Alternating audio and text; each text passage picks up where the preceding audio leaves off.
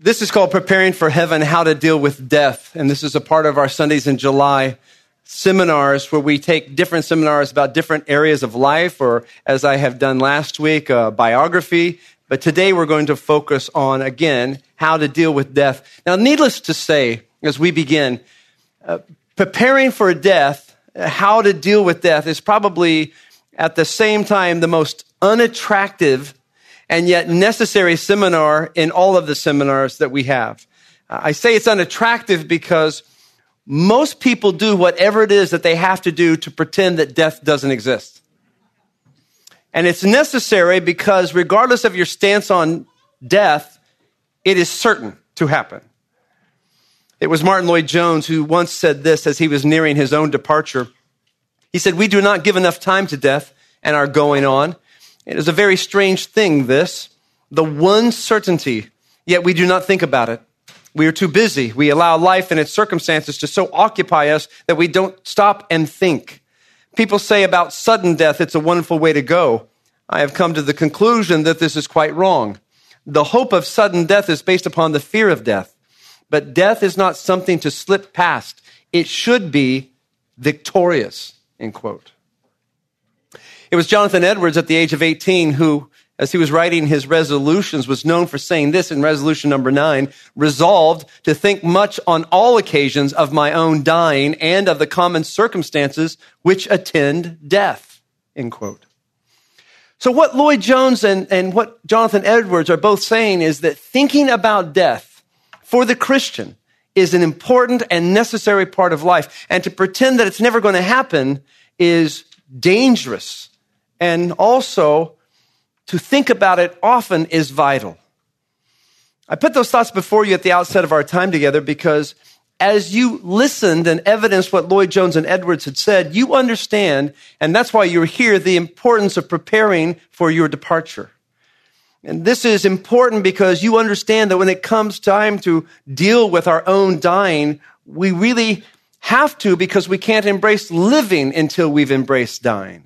We can't really understand the magnitude of the grace given to us until we understand that we too shall go the way of all men. This is true for Christians as well as for unbelievers. But the course of for unbelievers is in a whole different way. I was on a website called the bucket dot com. the bucket dot com, and that's a website where you can get your bucket age, and this is how they explain the concept. They write, "Time is running out," but that's nothing new. It's been running out since the moment you were born. No matter how long you will eventually live, what that time is now less than it was when you first started reading this article. We can call this concept of drawing the de- years down instead of up your bucket age. Everyone has a bucket age. You can figure out yours by subtracting your current age from the age you're statistically likely to live. "My life expectancy is eighty-five, this man wrote. "I am sixty. That makes my bucket age twenty-five. So barring terminal illness, accident, or some other unexpected demise, I have roughly twenty-five years left on this planet." Calculating your bucket age is one way to maintain this perspective, to remind yourself how precious life is, and to encourage you to make decisions that won't leave you with regrets when your time is actually up. I know it's tough to talk about mortality, but like a vaccine that utilizes elements of the very disease it is protecting you from, your bucket age can be that dose of reality that kicks you in the gut to start what you need to finish, end quote. Interesting, isn't it? From an unbelieving perspective. You see, whether you're a Christian or you're just a realist, the reality of dying is clearly vital and inescapable certainty for all of us. For the non-believer, it's a way to make sure that you finished all the projects that you promised yourself that you were going to do. But for the believer, it is a way to make sure that your life is right before Christ and others, because you will meet him face to face. Now, unless the rapture happens in our lifetime, death is the only certainty remaining for all of us. The only thing that can be certain, save the rapture of Jesus Christ, is that death is here. Whether you're a young person or you're a newly married couple, uh, it doesn't matter if you've recently just lost someone or yourself has just been told by the doctor that your day is quickly approaching, regardless of your status or your strength in this very moment. The only remaining certainty for all of us, save the coming of Jesus, is the coming of our death and the deaths of those we love. And by the way, it's not too late to leave if you want to leave. I meant the seminar, of course, not the planet. But leaving the seminar would be a very big mistake, because far from being morbid, far from being morbid, the issue of preparing for heaven, the issue of dealing with both spiritually and temporally, your life and death, is the most important subject that you could ever consider today or any other day. Now, let me give you an idea of how we're going to proceed this morning so you can kind of prepare yourself for what I'm about to say. I've broken the message down into two sections, two major sections, and each section underneath that has some subpoints. Now, the first section is going to deal with the spiritual considerations, meaning that the areas that you need to think about spiritually concerning death. We're going to think about whether it to be the death of someone you know, or, the, or someone that you love nearing their time, or if it's your own death. These are the thoughts that are going to be vital for us to deal with before God. And then after we deal with that section of the seminar, we're going to look at the temporal issues that you need to consider. Those are going to be issues related to preparing for your passing, uh, the, or the passing of a loved one, in terms of how to organize one's belongings, your bank accounts, funeral arrangements, et cetera. So we are going to speak of that. These are the details that most people have not dealt with, and they are spiritually ready to go, but they are not temporally ready to go to be with Christ.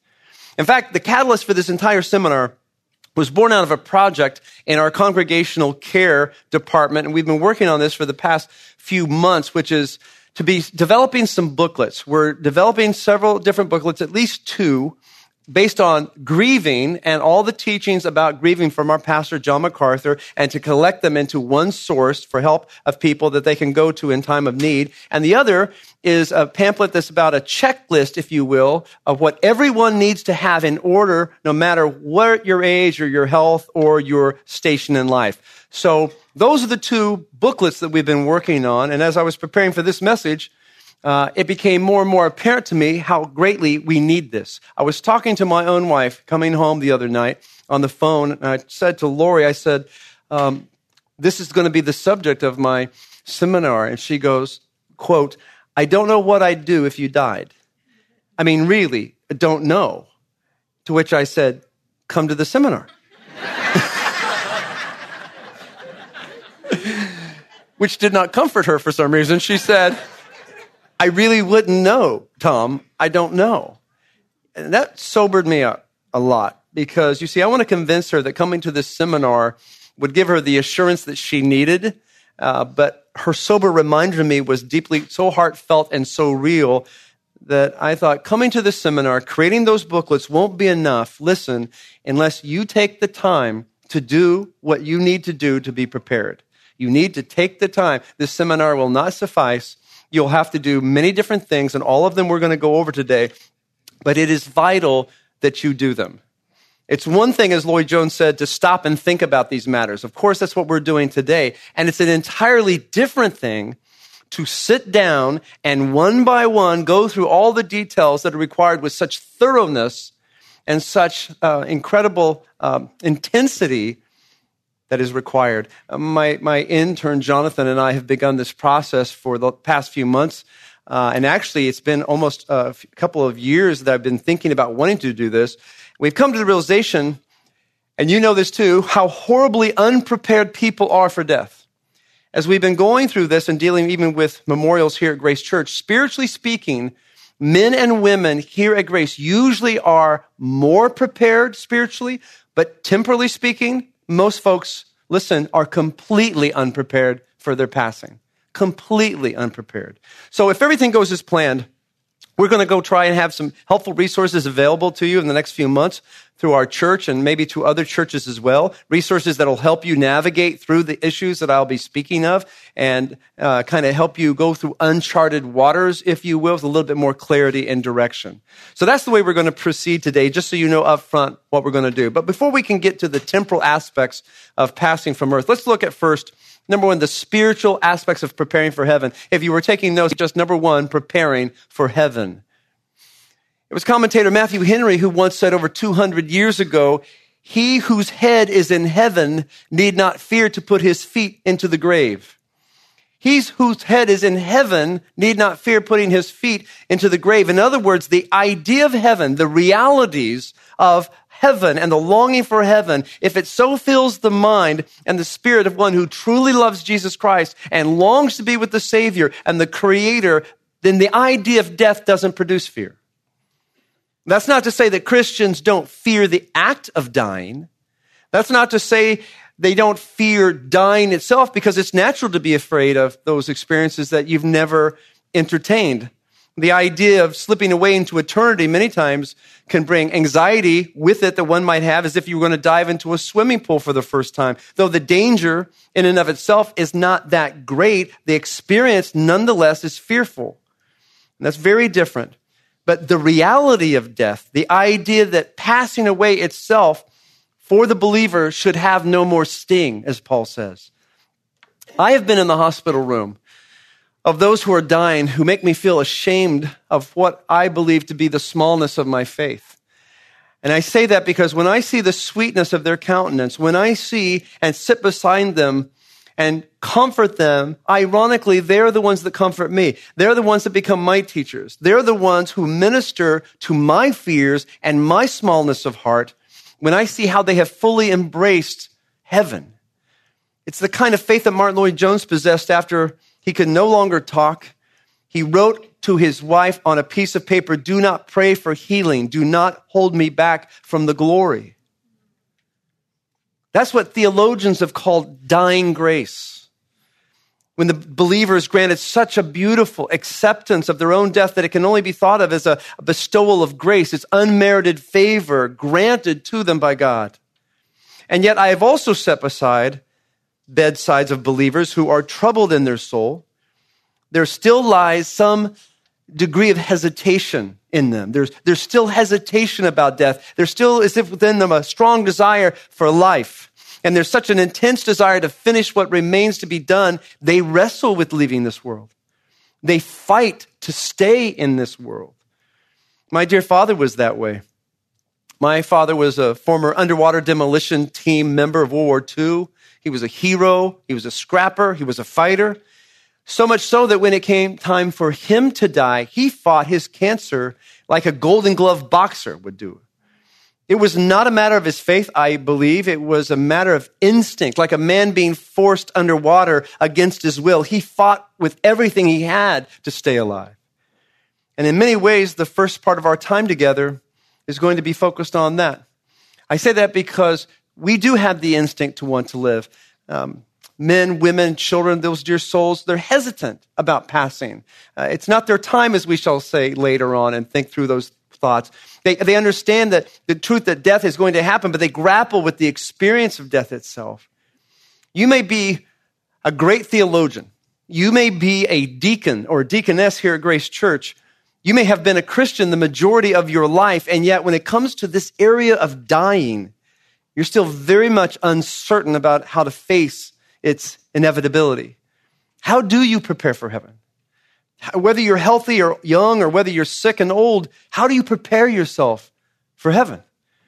And I believe it boils down to four essential areas that we need to evaluate. This is under the first part when we're just preparing for heaven. Four different areas, four different aspects preparing for heaven that need your attention and my attention as well.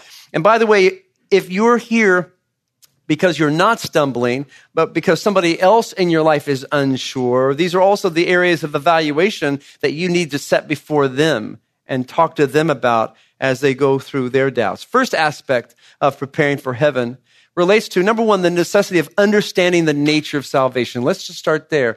Understanding the nature of salvation. Just so you know, this is going to be a topical study, so we're going to look at very many different scriptures that relate to this, but I want to begin by going first to Ephesians two eight with me. That's a, a scripture that's very vital to understand. So if you have your Bible, just open it up to Ephesians chapter two. And as you know, this very famous verse, verses eight and nine, let me read it to you as you listen. Paul writes, "For by grace you have been saved through faith, and that not of yourselves. It is a gift of God, not a result of works, so no one may boast." Now, it's imperative that we start here as we think about preparing for heaven. I say that because men and women stray at this very one particular point. They approach death, and this is the issue that they deal with, that being that unbeknownst to them in their own heart, they are in one sense or another still clinging to the idea that somehow, some way, works have saved them. That might not be a conscious thought. That might not be something that they would readily admit to you. But deep down inside, there is a part of them that is clinging to their own works. You might say, how can they be that if they're really Christians? How can they be thinking that? How can anyone who believes in divine choosing, divine election, hold to a works righteousness position? That would rob God of his sovereignty. That would, that would make too much of man and not enough of God. And yet, though those things are true, I have encountered time and time again the idea of works subtly rearing its ugly head during times of just casual conversation with people. There's a man I know who considers himself to be a Christian, though I personally don't know if he is, but I will catch him say from time to time statements that reveal his mind to me. And as you know, over the fourth of July weekend, we recently had a series of earthquakes here in Southern California and shook people's worlds enough to send them to Walmart to buy supplies. That's when you know your world's shooken up. And uh, as we were speaking about the quakes, he said in passing, knowing that I'm a pastor at Grace Church, that it reminded him about the inevitability of death and his need to prepare for Christ's judgment. And he said in so many words, you know, I need to live better because you never know. I need to live better because you never know. And in that one moment, he revealed to me the most basic fundamental belief system that he holds to. And that being is, I need to clean up my life because if you are saved, your life is clean. Let me say that a different way. I need to clean up my life because who knows if you're saved? Who knows? I need to start living more righteously because that's the standard that determines whether you're going to heaven or not. Now, in that statement, just follow with me, accidental or not, he's showing me that he believes his salvation is by his works, that his hope for heaven after death is going to be determined by his deeds. Now, I don't know his heart, obviously, but that struck me as a contradiction to what Paul says here in Ephesians two, namely, salvation, very important point, is not determined by works, but ironically, salvation is granted solely by the grace of God given to believing men and women through faith, through faith. This is vital. This is perhaps more vital than anything else we could speak of today. That you must understand that your salvation, your hope for heaven, has never been gained as a result of your deeds. That your effort, your behavior is never, but the hope for heaven, your hope for heaven, my hope for heaven, is completely dependent upon God's unmerited, supernatural imputation of his righteousness into your soul through faith by the merit and sacrifice of Jesus Christ. All of that culminates of you being in Christ, and because of his sacrificial death and perfect life. You didn't deserve heaven. You still don't deserve heaven. You didn't earn your salvation. You didn't manipulate the hand of God to love you. You haven't figured out the right way to think, and therefore now you're safe. No, if you're a Christian and eternal life is yours, then you have been given this gift, as Paul calls it, by the undeserved action of Almighty God. Paul says the same thing earlier in the same epistle, Ephesians two, four, and five. But God, being rich in mercy because of his great love with which he loved us, even when we were dead in our transgressions, made us alive together with Christ. By grace you have been saved. By grace you have been saved. If you go back to Ephesians chapter one, he says this in the very beginning of the epistle, verses one through six. Paul, an apostle of Jesus Christ, by the will of God, the saints who are at Ephesus and who are faithful in Christ Jesus, grace to you and peace from God our Father and the Lord Jesus Christ. Listen, blessed be the God and Father of our Lord Jesus Christ, who has blessed us with every spiritual blessing in the heavenly places in Christ, just as he chose us in him before the foundation of the world, that we would be holy and blameless before him. In love, he predestined us to adoption as sons through Jesus Christ to himself, according to the kind intention of his will, to the praise of the glory of his grace, which he freely bestowed on the beloved. Do you get these words? Chosen, predestined, glory of his grace. All of these ideas are surrounding the concept of God's work in our lives that we can't do anything to gain it for ourselves. Again, he paints the same picture earlier part of chapter two when he says the same words, that you were dead in your sins, you were walking in the course of this world, and yet he says, by grace you've been saved. So this is what is so important. It had to be God. It had to be God.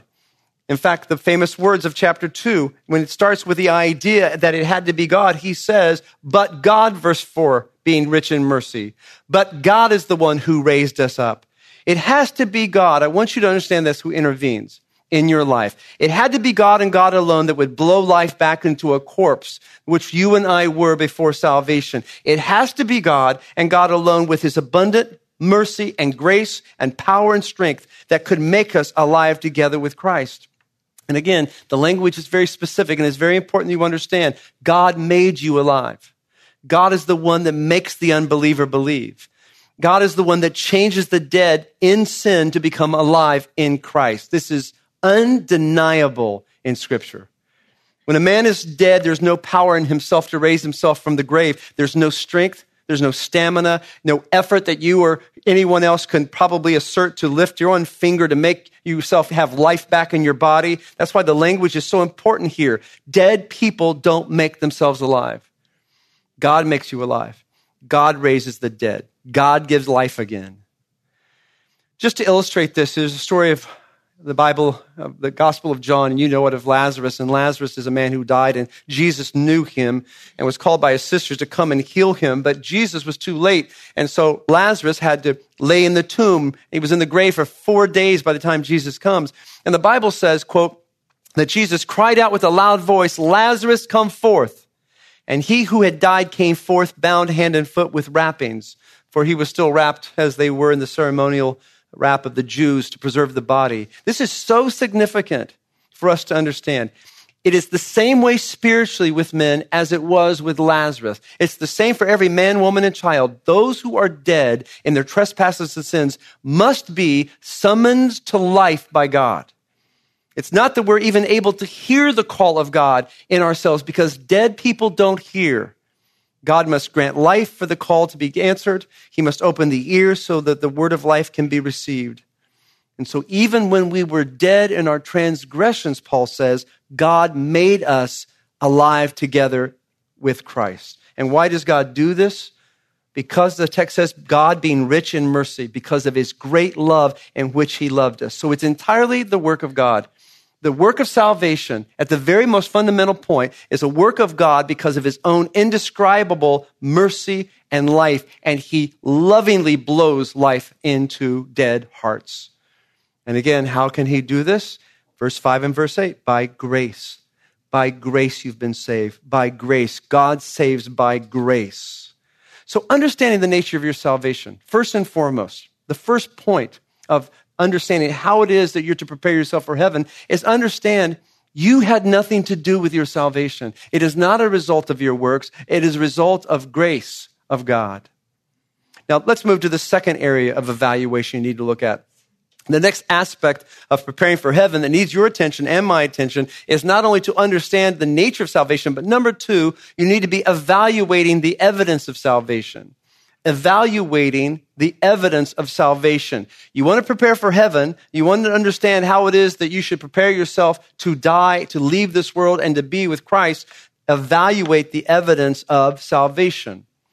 Now, I understand, listen, after I had just told you how essential it is for the believer to understand that your salvation is completely by grace, it might seem contradictory to say now that there should be evidence of that salvation nonetheless.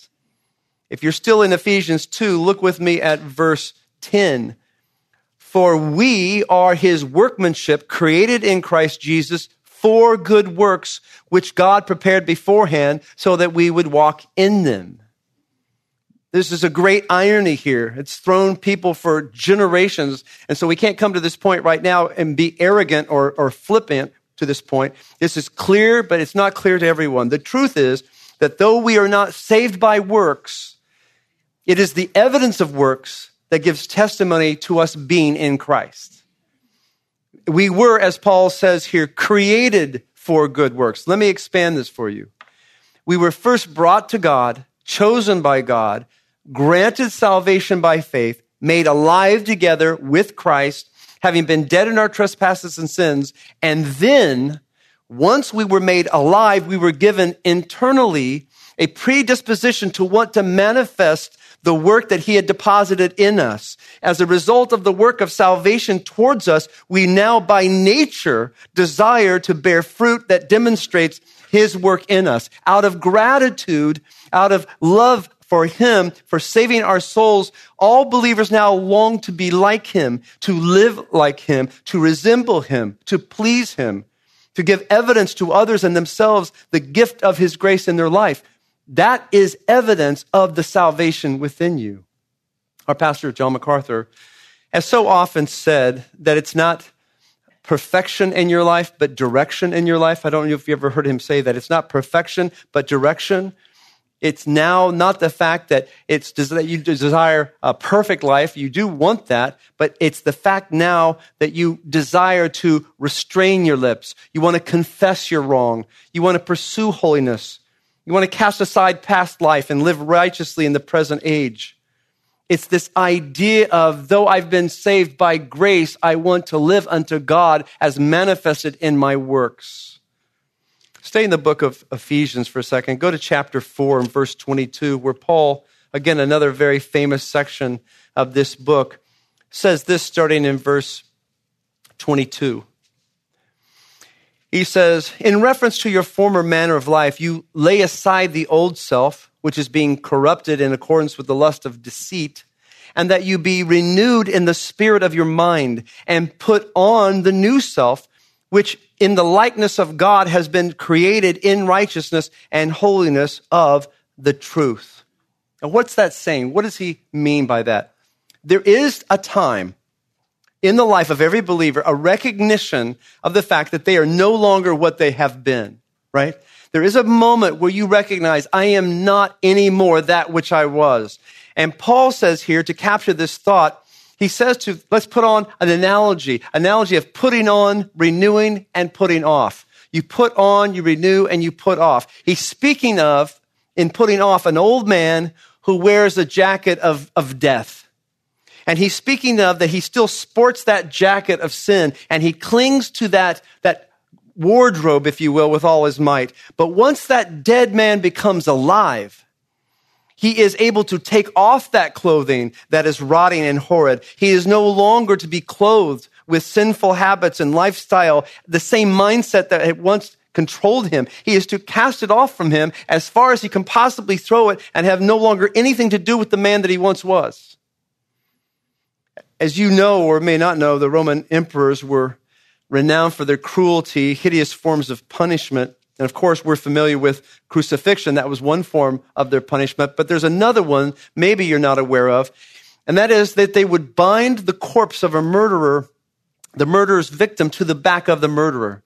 They would bind the one that they murdered to the one that murdered them. And under penalty of death, no one was allowed to remove the corpse from the body of the condemned person. Eventually, the victim's body started to decompose and swell and ooze and rot, and the death of that man would seep into the body of the murderer. I tell you that because that could be very likely what Paul is referring to here, this gruesome practice of carrying that dead body, much like a man who has been condemned and, and cannot cast off this old man. He's saying your life was rotten and you need to throw it away. You need to separate yourself from that old man, and you must renew your mind. You must bathe it in the newness of the Word of God so that you might now clothe yourself with a garment of holiness and a changed life. This is very, very important that you understand. I tell you this because, my friends, when you or your loved one is nearing that point of death, when your diagnosis has been given and the clock has started ticking, your assurance becomes the most precious thing to you in the world. Your assurance is the most precious thing you could ever hold. The fact that you realize that your salvation has come to you by grace, at the same time realizing that you must change yourself in the inner man, that you no longer were what you once were, that no longer could you say that you wanted the things that you once wanted, that though you might still admire the suit and slacks, if you will, that you once wore, you cannot bear to walk in them again. You cannot bear to have anything to do with them, though may, men and women may always be tempted to return to the corpse in their mind.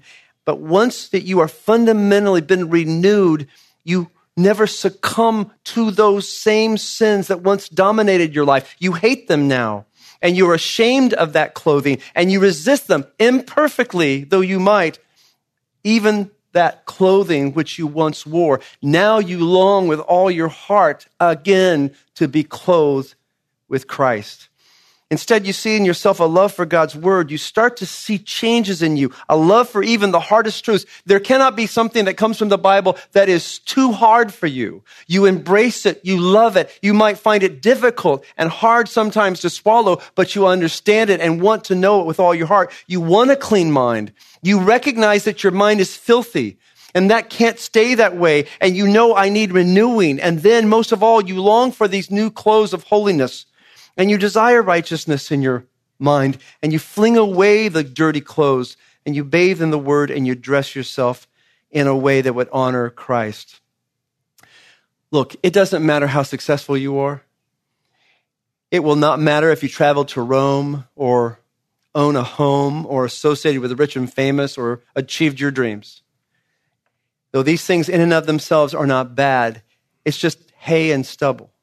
Just hay and stubble. But what will matter will be your assurance of being in Christ as evidenced by your ability to evaluate your life and realize either you desire holiness, you long for righteousness, you hate sin, or you're indifferent to those things that manifested your faith to be real. If you are indifferent to those things, there is terror in you, and there is doubt in you, and there is hopelessness in you. But if you see in yourself a love and a softening towards those things that are eternal, then your assurance is sweet. We have to be balanced. We cannot be those people who trust in works because of the example of Matthew seven.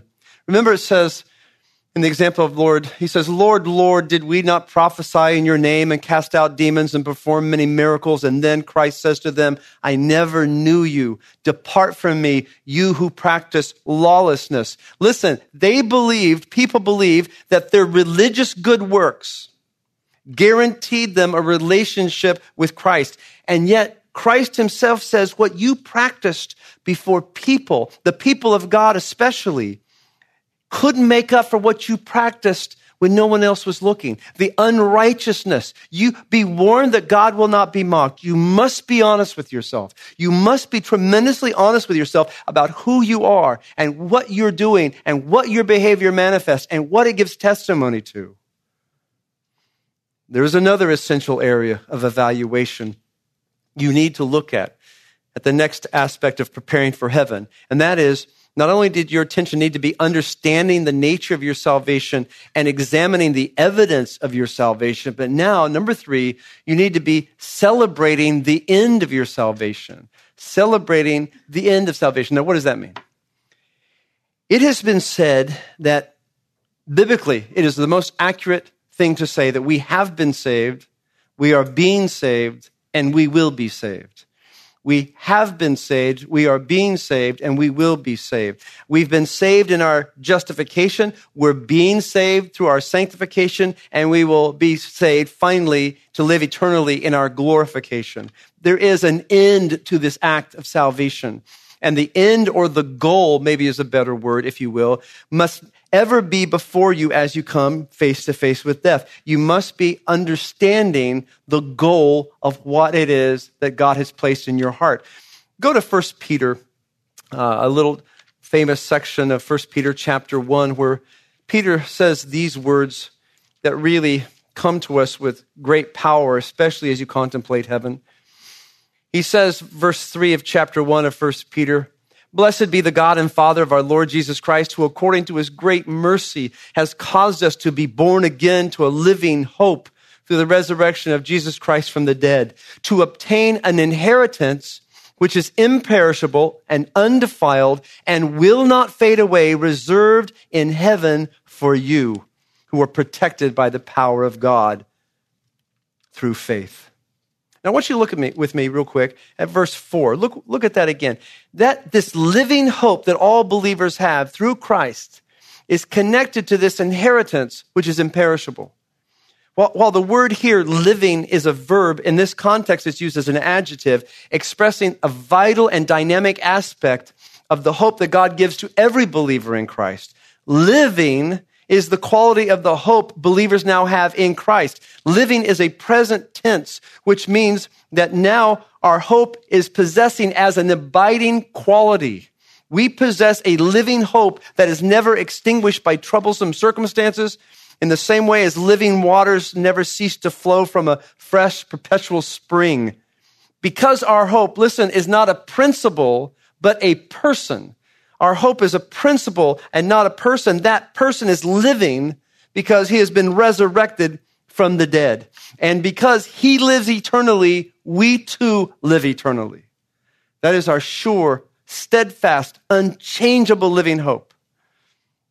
It was Charles Spurgeon who said, "What a blessed hope this is, that though we fall asleep, we shall surely wake again. And when we awaken, it will be the likeness of the great head of the family. And we ourselves shall be heirs of an inheritance, which there will be no sin and no corruption. That inheritance is kept for us, and we are kept for it. So the double keeping makes it doubly sure. Happy are the people to whom these verses apply." It was a few months ago that a dear, very precious saint in our church came to me and lent me a book by Jonathan Edwards about heaven. And she said she wanted me to preach on heaven soon because she knew she would be there soon. In fact, I know she's here with us today, and I'm so thankful. At the time, I didn't know if I could actually do that because I'm preaching through the book of Proverbs, and I wasn't sure how it could happen. And then when these seminars came up, I thought, this is wonderful. I'm going to be able to do that for her in this way.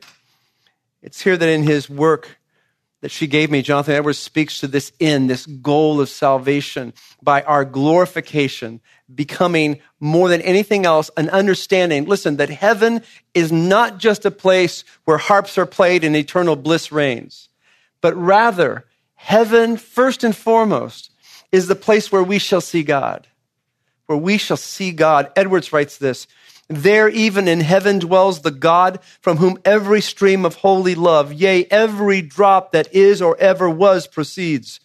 There God dwells, the Father, God the Son, and God the Spirit, united as one in infinitely dear and incomprehensible and mutual and eternal love. There dwells God the Father, who is the Father of mercies, and so the Father of love, who so loved the world as to give his only begotten Son to die for it. There dwells Christ, the Lamb of God, the Prince of peace and of love, who so loved the world that he shed his blood and poured out his soul unto death for men. There dwells the great mediator through whom all the divine love is expressed towards men, and whom the fruits of that love have been purchased, and through whom they are communicated, and through whom love is imparted to the hearts of all God's people. There Christ, in both his natures, the human and the divine, sitting on the same throne with the Father. And there dwells the Holy Spirit, the Spirit of divine love, in whom every essence of God, as it were, flows out and is breathed forth in love. And by those immediate influence of all holy love is shed abroad in the hearts of all the saints on earth and in heaven." There in heaven, this infinite fountain of love, this eternal three in one, is set open without any obstacle to hinder access to it as it flows forever. There, this glorious God is manifested and shines forth in full glory in beams of love. And there, his glorious fountain forever flows forth in streams, yea, in rivers of love and delight. And these rivers swell, as it were, to an ocean of love in which the souls of the ransomed may bathe with sweetest enjoyment, and their hearts, as it were, be deluged with love, end quote. No one writes like that anymore. As we contemplate what it is for a believer to die, and we understand why the Apostle John might have recorded for us what he heard and a voice from heaven. As he heard in Revelation fourteen thirteen, he said, "Blessed are the dead who die in the Lord." Blessed are the dead who died in the Lord. Why? Because as we enter that stage where life is escaping us, as we realize that the end of our salvation is near, that the goal of our entire life, that is not a place but a person, that Jesus Christ shall be the one that we behold forever and ever, then joy floods the heart and purpose becomes clear. There was a few years ago a master's seminary graduate who had been with us, who had gone out to get some donuts with his children and a friend. And it was at that time that they experienced a massive traffic accident that graciously spared his children, but tragically took his life. And as he felt his passing coming upon him, he looked to his little ones, ministering to them in his last breath. And he said, "It's okay, I'm going to be with Jesus." Now, he didn't comfort those precious little children saying heaven awaited him, though it did. He comforted those beloved by saying the Savior awaited him, that the glory of the Lord would usher him into his presence, saying, "Well done, my good and faithful slave. Enter into the joy of your master." It was the Apostle Paul who said to be absent from the body is to be present with the Lord. The goal or the end of our salvation is God himself. So the question that should consume us as we face death, both once it's near and especially when it's far away, especially if we believe it to be far away, is always this: do I understand that the end of my salvation is not just merely a mansion in glory, not merely an entrance into the kingdom in and of itself, but that the end is to be with my God and to enjoy him forever and ever? There's another aspect of evaluation that you need to look at. The last aspect that I have here under preparing for heaven, and that is, not only do you need to have understanding about the nature of salvation, examining the evidence of salvation, and celebrating the end of salvation, but number four, you need to be trusting the process of salvation, trusting the process of salvation. There was a man who was a part of our fellowship a couple of years ago who in his forties had discovered that he was dying of cancer.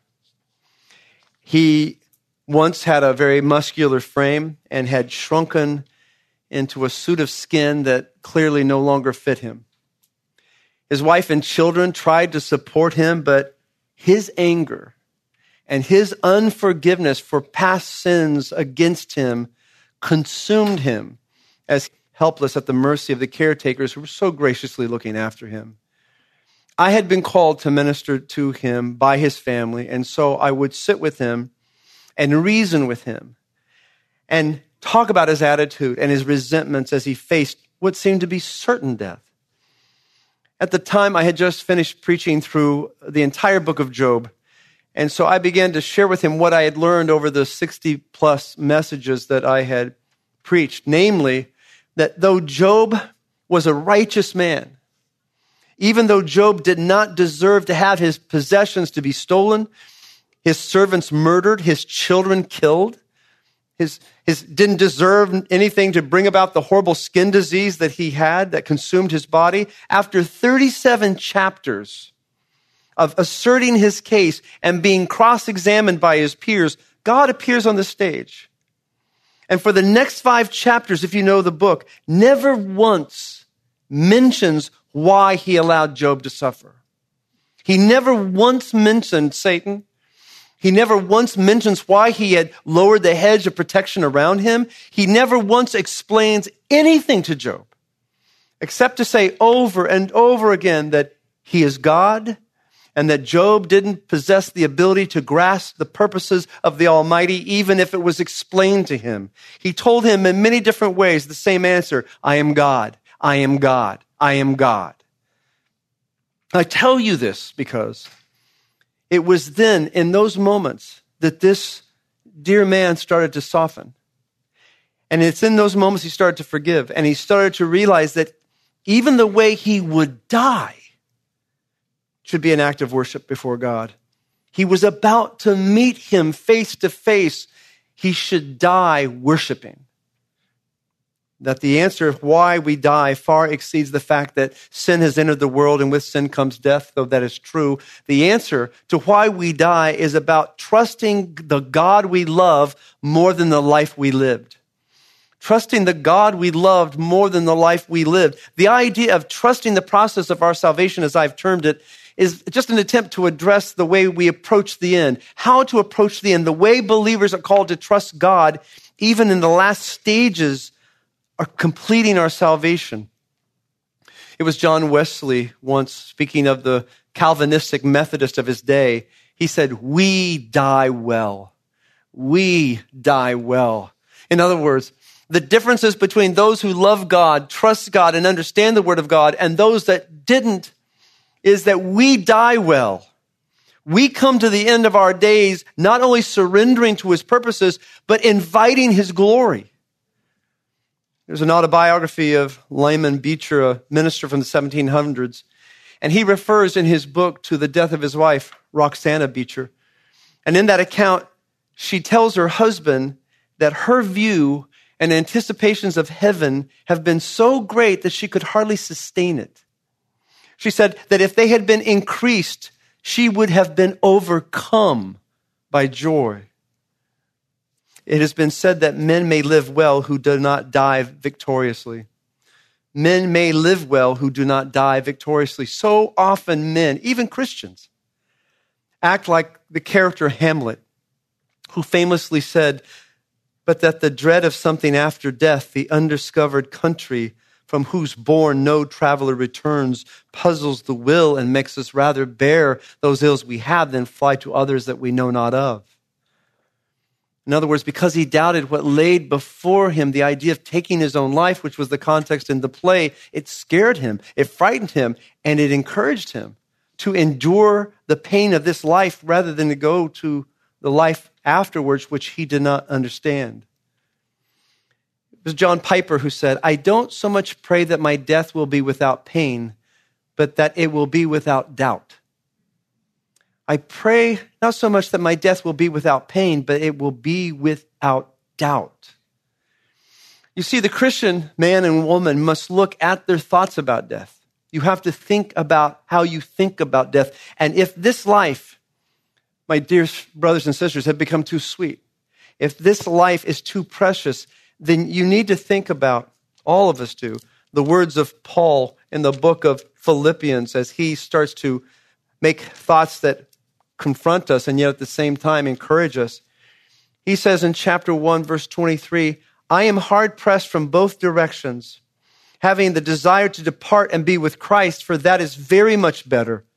Yet to remain on in the flesh is more necessary for your sake. Convinced of this, I know that I will remain and continue with you all for your progress and joy in the faith, so that your proud confidence may be and abound in Christ Jesus through my coming to you." What does he preface all of these thoughts with? Verse twenty-one, "For me to live is Christ and die is gain. For me to live is Christ and die is gain, but if I am to live on in this flesh, it will be for labor." What's he saying in verse twenty-three here? I am hard pressed. I have a desire to be with Christ, to depart from this world, for that is, he says, very much better. So if you really want to know what I'd like to do, I'd like to die. If you really want to know what my, my desire in this moment is, is to leave. But he says, verse twenty-four, "To remain in the flesh is more necessary for your sake, so I know I shall remain and continue for your joy and faith." He says, my feeling is this, the Lord is going to let me live because you need me. But for the time being, he says, I'd rather die if I had my choice. Whatever the plan is, I'll leave it to him. I'd rather be with him. Our pastor, John MacArthur, speaks to this point, and he says this, quote, "Let's personalize, okay? Look at the verse, verse twenty-one. Take out the word Christ and put a blank in there. Now, fill in the blank. For me, living is blank. Wealth. If living is wealth, then dying is what? Not gain, but loss. If living is prestige, then dying is loss. If living is fame, then dying is loss. If living is power, then dying is loss. If living is possessions, then dying is loss. If living is looking for prestige in the world, you lose it when you die. You're gone. If you're looking for fame, you lose it when you die. You're forgotten. If you're looking for power, you lose it when you die. You're lifeless in this world. If you're looking for possessions, they're all gone when you're dying. It's over. The only thing that can be put in there to make the last part sense is Christ. If you put in that blank anything but Christ, the last word has to be loss. Okay? Only Christ makes dying gain. Only Christ, otherwise it's loss, end quote. So we have to say, dear friends, well, I have Christ on my blank. But if you look carefully, you might have written Christ plus wealth. You might have written Christ plus power, Christ plus possessions. For me, living is Christ, not plus anything else. If it's living for Christ plus possessions, then death is gain and loss. But if living for Christ, then death is all gain. That's where we need to be. That's where our whole focus needs to be. So, to prepare for heaven spiritually, you need to understand the nature of salvation, examine the evidence of salvation, celebrate the end of salvation, and trust the process of salvation. That much we've covered. So that ends the first portion of our Preparing for Heaven seminar. That's the spiritual side of preparation. But now we need to ask the question of what about the temporal side? What about matters here on earth? That means we need to finally transition away from preparing from heaven to what I call now passing from earth. We're going away from preparing for heaven to now passing from earth. You see, there is a shift here. If you haven't noticed, we're going from a heavenly perspective to an earthly one. Why is that? Why have we do that? Because as some have pointed out over the centuries, and you've heard this, sometimes Christians are so heavenly minded that they're no earthly good, right? They're so heavenly minded, they're no earthly good. Have you ever heard that? Some of you had. There's a clever way of saying that sometimes believers are so focused on the spiritual side of life, the heavenly concerns, that they are completely negligent concerning the day-to-day earthly aspects of living. Once I visited the Getty Museum years ago, and they had a section in the museum of Roman busts, the sculptures, that were all pretty much the same, all from the first century, and that is until you came to those that were depicting Christians. And if you've never seen this, it's quite a sight. All of the Christian bust, all of the statues that were supposedly from first century Christians had something in common. All of their eyes were focused upward, that the artist had understood by understanding Christians in his day that they were so heavenly focused that even making an artistic representation of them had them looking heavenward. That's profound in one way, but it's also very challenging, very challenging. Yes, we are to be a people who long for heaven because that's where our God reigns, and, and he is present in a way in heaven that he is present better and more special than any other place. Yes, we are to, glorious as that sounds, and we want to have him and to be with him. Listen, our responsibilities on earth are still important. There's another old saying, if you fail to plan, you plan to fail. If you fail to plan, you plan to fail. I want to go over now for a little four action steps, maybe only three here, that I must think to prepare our time and our passing from earth. And please note, I am very intentional when I say passing. Uh, though we do die, though the Bible says Christ died, the Bible says also, speaking of believers, that though we die, we live if we believe in Jesus Christ as the resurrection. We also pass from earth to heaven. And in this passing, we need to think about a few truths. And so the first action step, if you will, from the earthly perspective is this. Number one, you need to grasp the reality of passing. Grasp the reality of passing. This might seem redundant, but the nature of all teaching is repetition, just so you know. We're all going to die. We're all going to die. We must face this fact, and it is not an easy fact to face. Adam and Eve died. Noah died. Abraham died. Moses died. David and Solomon died. Daniel and Isaiah and Jeremiah died. All the apostles died. Even Jesus died. Lazarus died, was resurrected, and then died again. What a bummer. Elijah and Enoch didn't die, but the odds of God taking you to heaven without dying can only be summed up in two words, the rapture. That's it. Other than that, my dear, dear friends, we who are all here today will die. There are today, according to my best research, seven billion, seven hundred fifty million people on the planet as we speak. seven billion, seven hundred fifty million. And in one hundred twenty years, each person alive today will have died. eight billion people will have died. The baby being born today in one hundred twenty years, as well as the oldest person in the room. That's the reality of life. Hebrews nine twenty-seven, and as much as it is appointed for men to die once, and after this comes judgment. Now, this is a very short point, but it's a necessary one to make. Since this is the truth, since you and I and our parents and our children all must go the way of all men, doesn't this compel ourselves to prepare ourselves not only spiritually, but physically for that reality? In other words, no matter what we allow ourselves to be occupied with in this life, we must face the fact that the here and now is to be used to prepare for the there and then. The here and thou, here and now must be used to prepare for the there and then, which brings us quickly to our second action step. Because since we have grasped the reality of our passing now, shouldn't we, number two, consider the implications of passing? Consider the implications of passing. We have gripped, been gripped by the reality of passing. Now let's consider the implications of passing. Now, what I want you to take a moment with me and consider something. As this point suggests, life will be very different for those who love you, for those who are responsible for you once you're gone.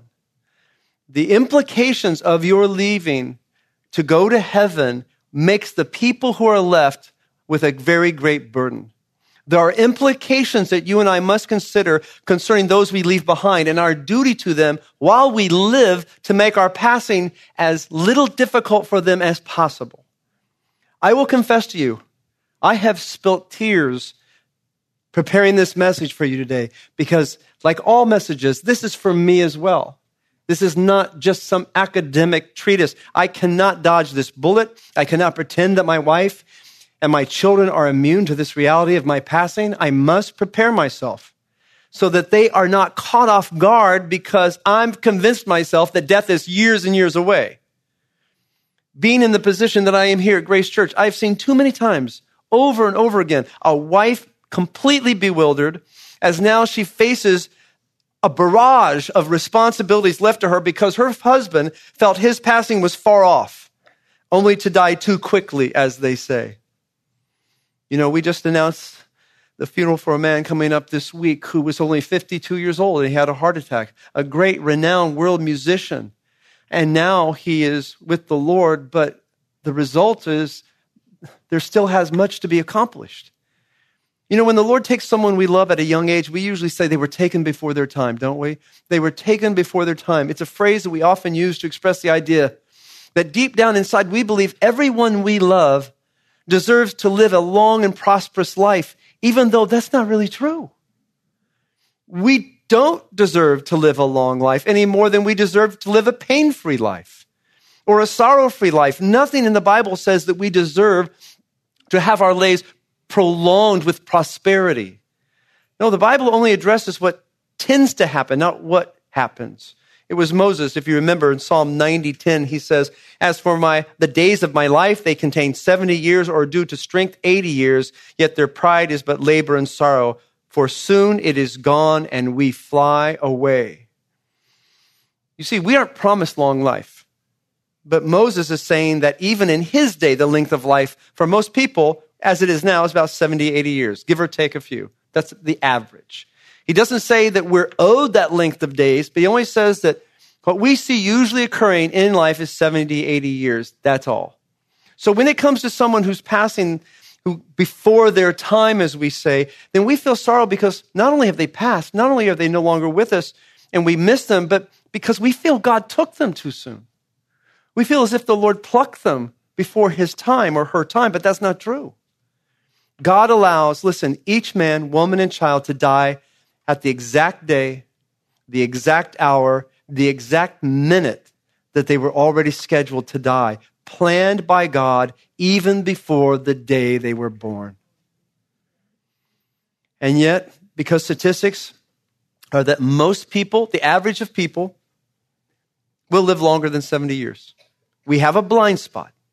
and we pretend that we are guaranteed to live until the ripe old age of eighty or ninety, but that's not simply for us to know. That's why taking ownership, listen, over the details of your passing while you're young, while you are lucid, while you can think and plan and consider the ramifications of your life and death is vitally important. There's a group of widows here at Grace Church that meet together, and I attended a meeting that they had only to hear them going over this exact point. And though they loved their husbands, though they missed them deeply, there was also in the room a very clear bewilderment concerning the state of disarray that they had left them in because, if I may say, their pride. The pride concerning death. Pride says, sometimes, especially in gentlemen, I'm going to pull through this. I, I, I'm strong as I was then now. I, I can do this. I, as soon as this gets out of my way, I'm going to resume my life as it once was. But whether it's pride or fear or denial, whatever the term you might want to call it, the implications are the same. You have left your wife and your children the burden that they shouldn't have to bear. And I say this to the men, even though the ladies, this could be true of you as well. When we think of First Timothy five eight, where it says, but if anyone does not provide for his own, and especially for those of his household, he has denied the faith and is worse than an unbeliever. We usually think of what? Providing food and shelter and protection while we're alive. But may I suggest to you that we also provide for our own by prov- planning for the future? Planning for the future is providing for your household. Which brings us to the next action step for us as we plan our passing from this world. We must grasp the reality of passing, consider the implications of passing, and now number three, plan the details of passing. Plan the details of passing. Now, this is where it's going to get really uncomfortable, which is really something to say when you have a seminar on death. It hasn't been uncomfortable yet, uh, but it's very, very necessary.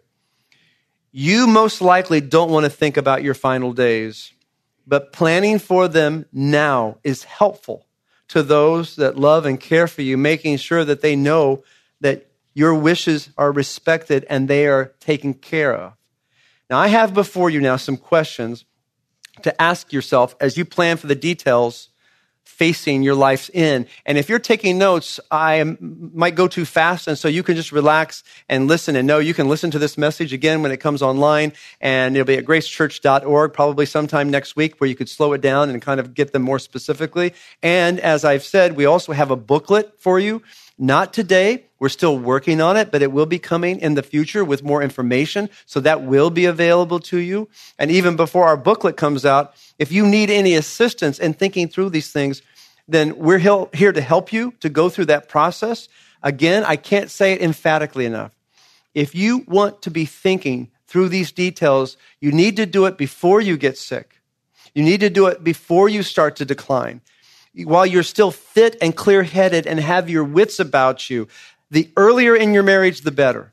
The earlier in your career, the better. This isn't just information for senior citizens, because even though the need seems greater as you age, the irony is your ability to process the information is lessened. So begin the sooner, not later. Now, even though this is going to be far from exhaustive, Uh, you're going to feel exhausted as I go through it. Uh, so just listen and kind of get the sense of the magnitude which lies before you as you plan the details. Let's give you some questions here that you can think through. First, concerning your health care. Just questions concerning your health care. And as I unfold all these questions, I know you're going to feel the weight of this, and I understand you're going to sense that you need to maybe get out of this room right now and run to the nearest uh, uh, help. But I would just assure you that there is going to be help, and I'll give you some direction in a moment. Number one, who would you choose to make healthcare choices on your behalf as you were dying? If you're unable to do it yourself, who would you choose to do that? You need to make that clear. Have you asked your doctor about end-of-life care? Would you want aggressive, curative treatments, or would you focus still be instead on comfort care? Have you reviewed what N D R, do not resuscitate, entails? Have you thought through that? Would you want to be at home or in a hospital or in a hospice facility in the last days? Think about that. What is your desire? Do you have an advanced directive spelling out your wishes for end-of-life health care? Here are some questions concerning your finances. Have you given a family member or a trusted friend durable power of attorney to pay bills and make financial choices on your behalf if you're unable to do it yourself? The, the executor can do this, or your executress, I guess you say, could do this. Do you have an up-to-date list of all your assets and debts? Uh, debts? Do you have an up-to-date list of all your assets and debts? Does the person you have chosen have access to your bank and investment accounts? Do you know how often that is not the case? Does the person that you have chosen know where to find all your legal documents? What does that mean? Birth certificate, Social Security, driver's license, health insurance, life insurance, military documents, advance directive, last will and testament, living, trust, et cetera, et cetera. It's hard for me to find sometimes a stamp, much less my Social Security card. Right? Is this person that you have chosen listed as authorized to access your safe deposit box? Do they have a key if you can't do it yourself? Are your assets titled so that they will be dispersed in the way that you wish them to be dispersed? If your assets are a part of your estate, have you talked with your lawyer to make sure this is clearly stated in your trust or will?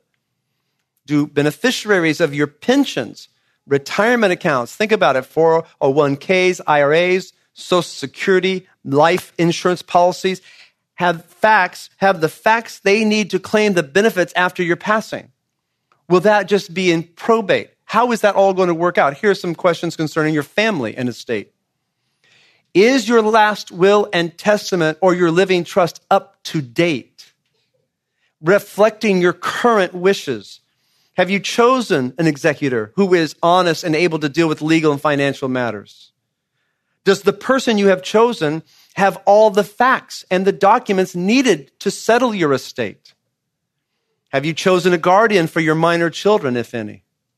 Have you arranged for the care of your special needs child, if that applies? Have you talked with a lawyer about avoiding probate through living trust? That's a very, very important thing. Have you children agreed on who gets which special objects that concern them, furniture, mementos, heirlooms? I have been with people as their parent was dying, and they had already started to become not only emotional because of that, but because they knew the nature of their brothers and sisters and that they were going to swarm down on the estate like vultures and take everything that was precious. And their weeping was both sided of sadness for the leaving of mother and for what was about to happen. In thinking through these things, you may want to enlist, as you probably can feel already, Uh, an expert, someone who does this for a living. I've spoken to one of our members, Anthony Saccaro, who directs people through their estate planning. I highly suggest meeting with him. Uh, Lori and I are doing this. Uh, this is he works for Provi- uh, Providence Financial and Insurance uh, Services. This is what he gives you to work through. This is not an endorsement in the sense that the church doesn't benefit from this or anything else, but he is one of many people that you could go to. He's trustworthy to start this process. You've got to start somewhere. How can you begin if you don't begin at the beginning? Here's some other questions concerning just your peace of mind, your peace of mind. Have you made plans for your funeral? Have you made plans for the funeral? And if so, are your plans and preferences in writing and available? People have them in writing, but they don't know where they are. And they've lost them, and their spouse finds them years later. I didn't know you wanted Amazing Grace sung. Everybody sings Amazing Grace, so that's, you know. Do you have unfinished business in your relationships? Personally, rifts that you need to make amends with, friends or relatives. Make this a time of reflection and mending relationships and giving closure to life. Do and say the things that have not been said and prepare for your going home to be with the Lord with joy, unlike the man who did pass away as he was wrestling in my, in my midst, but who finally came to terms with his unforgiveness and entered into the presence of the Lord with a clean heart. Do you have something that you need to say or write down that future generations will know you better by? Are you to be buried? Are you to be cremated? Have you planned for a location? Listen, a burial casket plot are going to cost your family around, on the low end, eight thousand dollars. So you need to plan for that. And that's the low end, and I don't even know if that still holds true. I have unfortunately experienced many times children and the remaining spouse looking at me with shock in their eyes, saying, not only did my loved one's death overwhelm me, but they didn't leave any indications of what they wanted. There are no burial sites purchased, no casket, no nothing. And so now we are scrambling to find the money, the location, the time, at the point we're grieving the most. Listen to me. If you don't plan for your passing, then you're forcing the ones you love to do that. If you don't plan for your passing, then you are forcing those who are most precious to you to do that. And that is a burden that they shouldn't have to shoulder. Do that for them. Don't have them do that for you. Now look, maybe that's where you're at right now. Maybe you can't plan for your own death right now because you need to prepare for the passing of one of your loved ones. Maybe this is something you can't do for yourself because that's exactly what's happened. Now you're trying to do a massive amount of work and decision-making, and you haven't had any help about this at all. In that case, um, really, listen, you need to sit down with one of us here at Grace Church and your family members, and we need to go through the details that are listed here and all the more, knowing that, at least if this gives you encouragement, if you're a member here of Grace Community Church, Uh, the memorial service, uh, the bulletins, the pastoral care, all of that is free to you as just being a part of our flock. And we are privileged to do that. That is the privilege of our heart to care for you. But the avalanche of all the other details has to be done by you. So be prepared. Be prepared. If you are in the throes of that now as I speak, I want to give you just a brief but important point that comes to me very often, and that is, and I say this, it seems like a non, non-related issue, but get duplicates of death certificates. Just so you know, it's been told me more than a few times, get duplicates of death certificates. The quantity varies, uh, ten, uh, could be more. You can go to the funeral director, might help you handle this. Uh, the statistics are every single thing, whether it is from the city or state or uh, Social Security, so many insurance, everything will end up asking for a uh, get death, death certificate. And if you don't have that, it goes on and on and on, and the process is endless. So I just tell you that in our remaining time, which brings us to the last action step for us as we plan for the passing of this world. We must grasp the reality of passing, consider the implications of our passing, plan the details of our passing, and now just very briefly, revisit the decisions of passing. Revisit the decisions of passing. All that means is just after you've done all of this work, after you have decided the when and the where and the how of who, everything we've addressed, and remember to revisit those decisions as the day draws near. Sometimes, though you've made these decisions, something's changed. Uh, sometimes your wishes have changed. Sometimes the person that you wanted to handle the affairs has changed.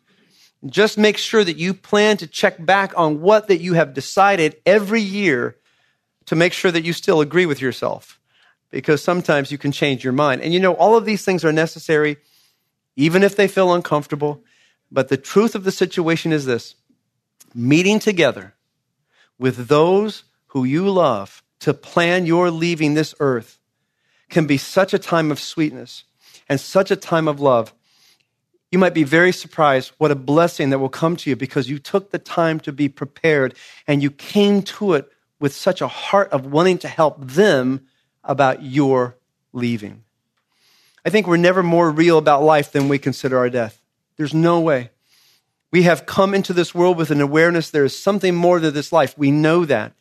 We were created with something that Solomon calls eternity in our hearts in the book of Ecclesiastes.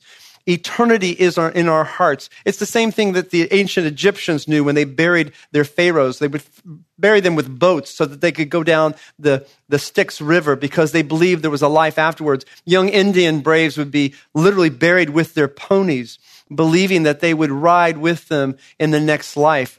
So as we sit here, we know that this world is not our home, but that we were designed as eternal beings to live eternal states in an eternal place, either heaven or hell. You and I will live forever and ever in a resurrection body.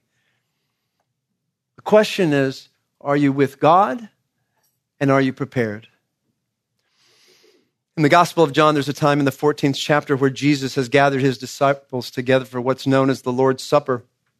And he did so with the intention of making sure that they knew his time had come. He gathered them together so that they knew he was going to leave. He was very open to them, even though they were completely caught off guard. And so he speaks to them with these powerful words that ends our time this morning. Jesus says, "Let not your heart be troubled. Believe in God. Believe also in me.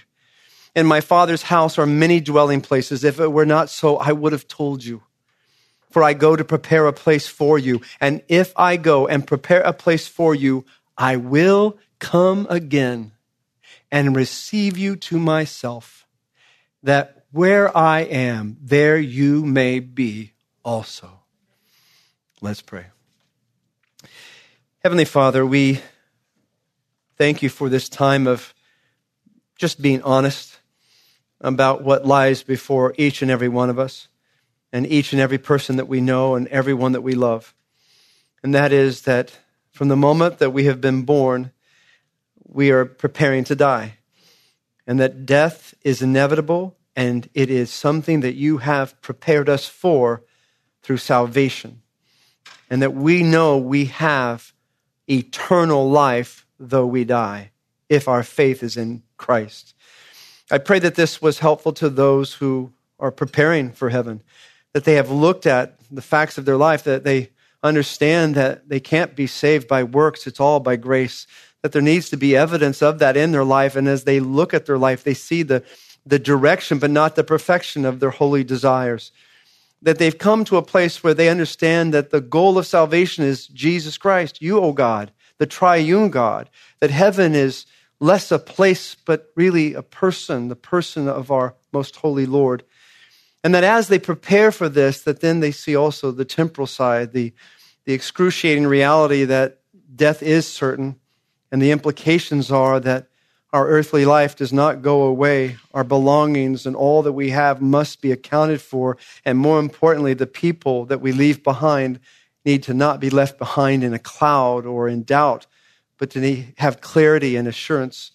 So we ask that the details that we just briefly brought up would spur the minds of those that are here to think about all that they must accomplish and all that they must start to do.